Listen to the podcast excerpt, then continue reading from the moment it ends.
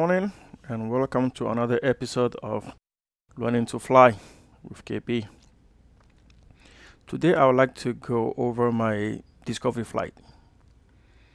I took my airplane discovery flight about a year ago and I'm saying airplane discovery flight because three years ago I did take a discovery flight in a helicopter. Back then my intentions were to learn to fly in a helicopter turns out that those birds are quite expensive to fly. So I set out to earn a rating in an airplane and later on add another rating for the um, helicopters. In my area, there are two schools. Now, I have to mention that I live in the DC area, Washington, DC, one of the most restrictive airspace in the country. The first one was next to a highway, and the runway runs perpendicular to the highway. So, coming into land, you have to overfly the highway, maybe 50 to 100 feet, and I wasn't really feeling confident, you know. I arrived on time, met my CFI to be. We sat down for about an hour going over everything documentation that are needed and uh, going over the numbers. Uh, I have reached out to them telling them that I wanted to start my flight training. I mean, I wanted to learn to fly. And so this first meeting was really to go over all of that.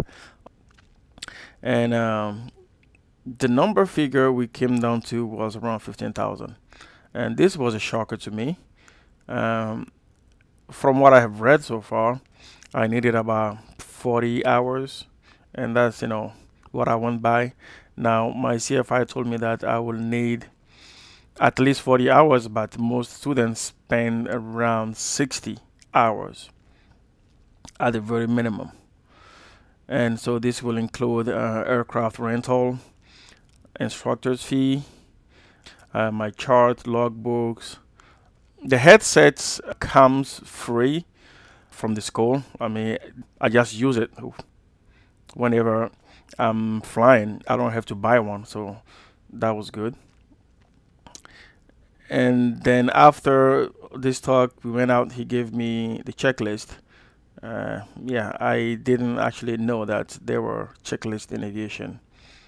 I didn't do my research apparently we did, or I did, the pre-flight. He walked me through it, saying that he'll probably do it twice or three times, and that the fourth time, you know, it will be on me alone to do the pre-flight to kind of save cost as well. Because while he's out there doing it with me, he's going to charge that time, which totally makes sense. I can understand that. Did the pre-flight, went in the cockpit, more checklist engine start, taxi. He showed me how to taxi the very first day. I taxied to the uh, run-up area. He showed me how to do the run-up. I mean, he he really wasn't trying to waste my time. He was like, you know what, you here, you been for this time. This is supposed to be your discovery flight slash first lesson. Let's get your money worth. Did all the run-up, made the radio calls, and off we went. We went up about I want to say 1500 feet. Did you know some uh, straight and level flights, some turns. Like he was trying to get a feel of how I was actually handling the airplane. And while up there, he was constantly talking to ATC because if you know in the DC SFRA, I mean you have to be constantly speaking to someone. Basically, the airspace is just so restricted. I couldn't understand anything he was saying, honestly. Anything at all. Every now and then I would catch a few words. At one point, he got altimeter settings, and the way I knew that is because he got some numbers, and then he asked me to enter those numbers on the um, instrument panel. He showed me, you know, how the altimeter settings worked, and so I set the altimeter settings, but I was just like, whoa I have to be uh, flying the airplane with one hand, the left hand. My right hand, you know, supposed to do all the rest. So mainly being on the throttle changing frequencies on the radio. And at the same time, I'm talking to ATC. I'm feeling the airplane, looking outside most of the time. I was like, well, you know what? Uh, yeah, this is a lot. I mean, I like the feeling of being up in the air and flying, but this is a lot of work. We spent about maybe 45 minutes up there. Came back. I mean, he he showed me how to come back into so descend, maintain altitude, uh, pitch for speed, and uh, power for altitude. I had no idea what he was talking about. Okay. He corrected to control, landed, and uh, went in for a debrief. And this is really when I started to digest everything that you know have just happened. I asked him, "Well, um, how soon do you think I'm going to be able to solo?" And he bluntly told me, "I cannot let you solo until you have shown that you are very good on the radios." And I was thinking, radios? I mean, we are talking about flying. What does radio have to do with anything? So that's when he really explained to me, okay, that we were in this special area in the country where everything was so restricted.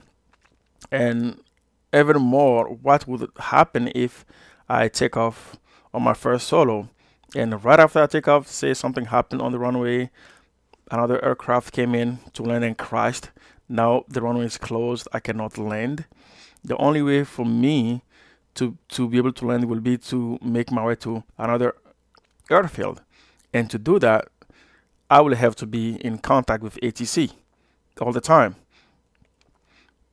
Based on my experience after this one hour flight, if I have to learn ATC in the cockpit, it's going to take forever. All right. Um, let me just go back to the drawing board, do more research on what is really involved in learning to fly, what other students uh, are saying about it, those who already have their licenses, like what they went through, so that I can have a better understanding and come back to you more prepared.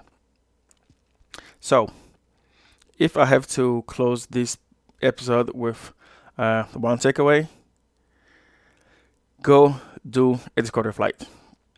It will tell you, it will show you if you really love to fly, if you like to fly, either uh, pursue as a hobby or a career.